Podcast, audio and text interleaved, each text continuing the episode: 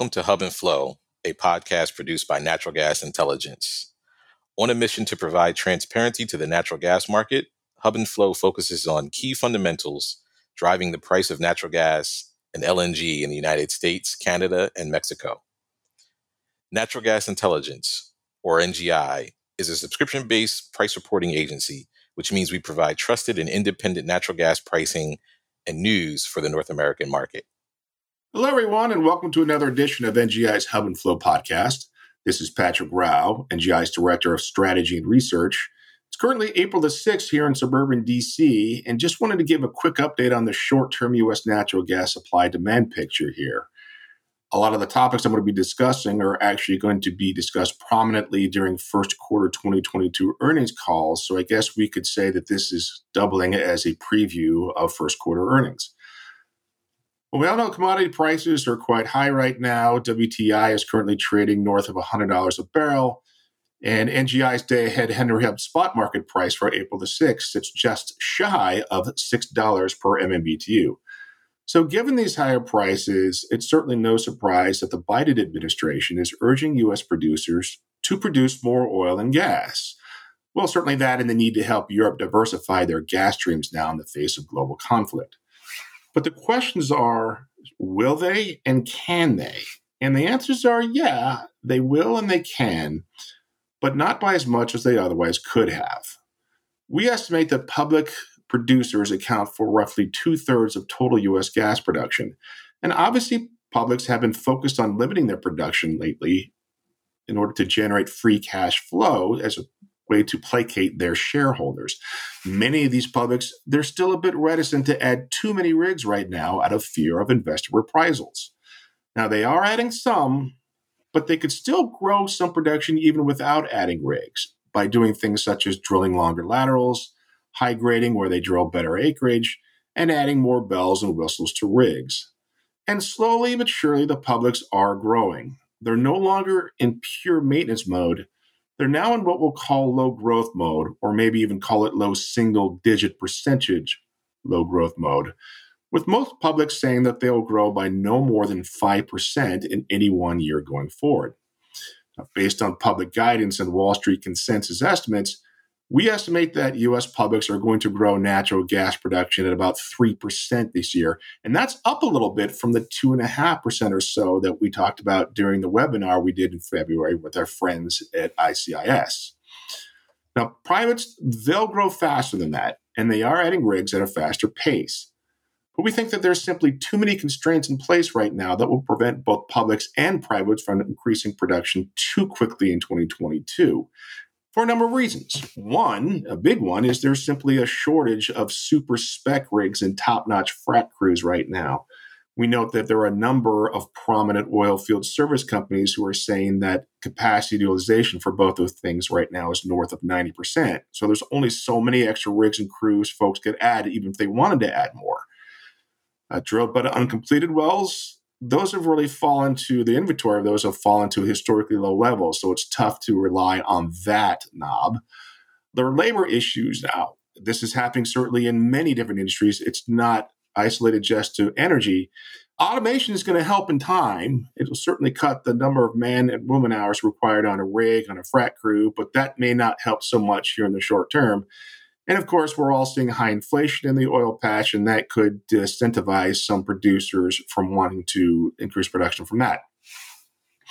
Now, overall, we are seeing maybe some constraints on production, but one area where we are seeing certainly greater than average gas production right now is the Permian. The rig count in the Permian is now at about 323. That's up about 100 from a year ago. And there's some that are projecting that the rig count in the Permian could approach 400 by the end of the year. Growth out there, of course, is being led by privates, but there are some prominent publics that are increasing production there as well, especially majors like Chevron and ExxonMobil. Now, the topic du jour for fourth quarter 21 conference calls, it was natural gas takeaway capacity out of the Permian. I mean, we've been sort of keeping an informal consensus timeline for when that there's going to be the need for another takeaway uh, pipeline out of the Permian.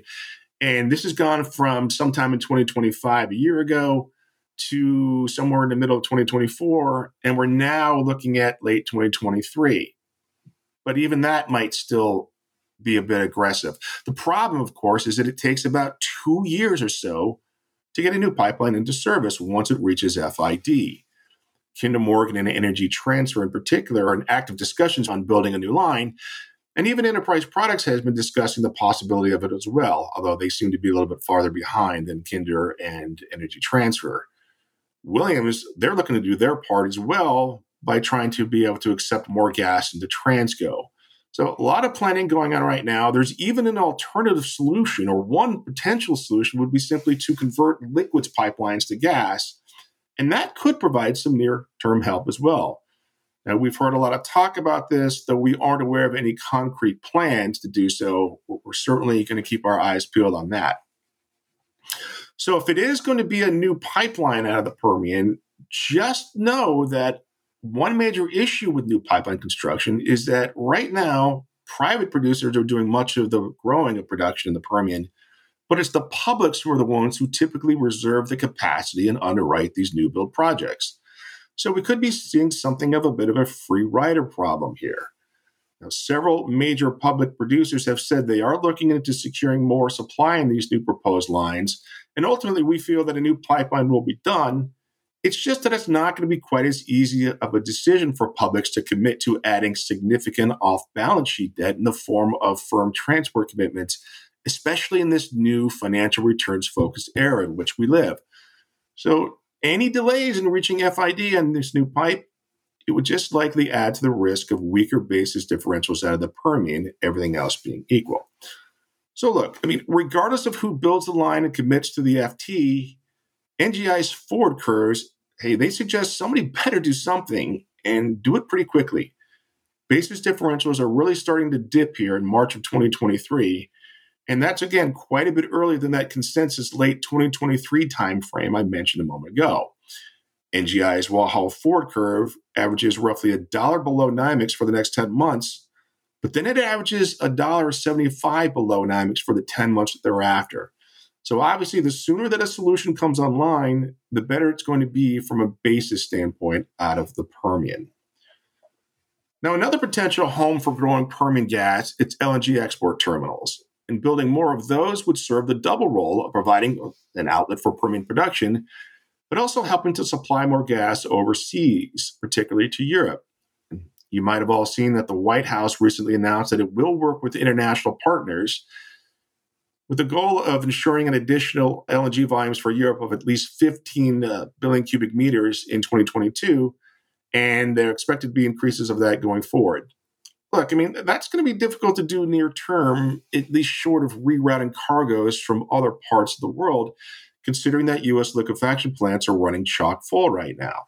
In fact, they have been for quite some time. And that increases the risk of unscheduled maintenance coming sooner than later to U.S. Uh, liquefaction plants. But I digress there a little. Increasing U.S. exports to Europe longer term will obviously require more export capacity. And that's been a bit tricky to achieve in recent quarters. Several sources have noted European and other foreign entities had been balking at signing 20 year supply contracts. Really, because if you think about it, by the time those contracts would expire, it would just be a few years away from the year 2050 when some global gas use may be phased out. So it's kind of like signing a baseball free agent to a mega long term contract to an older free agent, the first few years of that might look good, but by the last few years, it may not be looking so great. Hence the reticence. But we certainly think that the Russia Ukraine conflict, it's changing that thinking quite a bit. We note that there have been several new offtake deals announced in both the US and now Mexico recently, including an Energy Transfer's proposed Lake Charles export facility, which seemingly had been lurking in the background in stilled silence for quite some time now.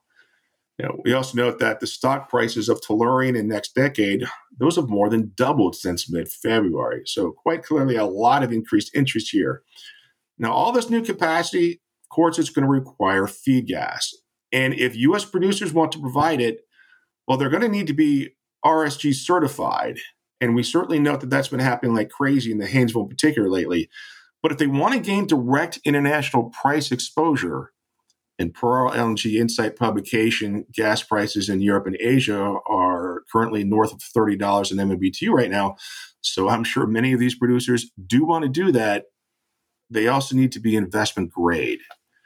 EOG Resources, which has an A minus long term debt rating, they recently expanded their deal with Cheniere and other prominent producers such as EQT Resources, Chesapeake, and Southwestern Energy. They've all openly announced their desire to sell more gas overseas under similar arrangements. Now, EQT, they just got bumped into investment grade territory. Southwestern Energy, they're very close behind. They're at double B plus, so they just did one more uh, upgrade to achieve I grade. Chesapeake, they've got a little bit more work to do. They're at double B minus. But just note that overall, there are only a handful of independent producers in the US that are investment grade right now. So if they want to sell more gas overseas, this is just going to be all the more incentive for these producers to continue to right size their balance sheets here, everything else being equal. And if they're doing that, they may not be producing as much gas short term. Again, everything else being equal. And that's just one other potential barrier to prevent them from producing more gas than they otherwise might right now. And just longer term, you know, I think it's going to be interesting to see whether investors will allow U.S. producers to grow production beyond this magic five percent uh, cap, annual cap, if this gas is ticketed for international markets. I mean, is it going to be okay for somebody to grow at maybe ten percent if half that gas is going to go overseas and therefore not impact Henry Hub prices as much? So, and certainly the producers will be able to do this if it doesn't mean that they're going to be hurting any of their programs to return cash to shareholders. And that is a major driver right now. So as long as that, you know, the dividends stay there and the buybacks stay, it'll be just interesting to see if investors allow U.S. producers to sell more gas overseas. So we're going to be looking at that very closely here in the months ahead. Okay, one last topic, and I'll go away, and that is here the topic of inventory, or how many years that producers, drilling years, they have left. And this is becoming much more important, especially now that free cash flow generation from producers is all the rage. You know, we think that investors typically want there to be 10 or more years of free cash flow generation capacity from producers. And that's obviously hard to achieve without some kind of commensurate inventory, especially given the high initial decline rates for unconventional production. Now, certainly one prominent way to grow inventory, of course, is via M&A. But that might be a bit harder for producers to do in the months ahead, at least relative to the frenetic pace of the past few quarters. For one, all the recent M&A activity means there are just simply fewer dance partners right now. So there's that. Another reason is higher commodity prices now have widened bid ask spreads. But there's a third and potentially growing concern, and it's antitrust related.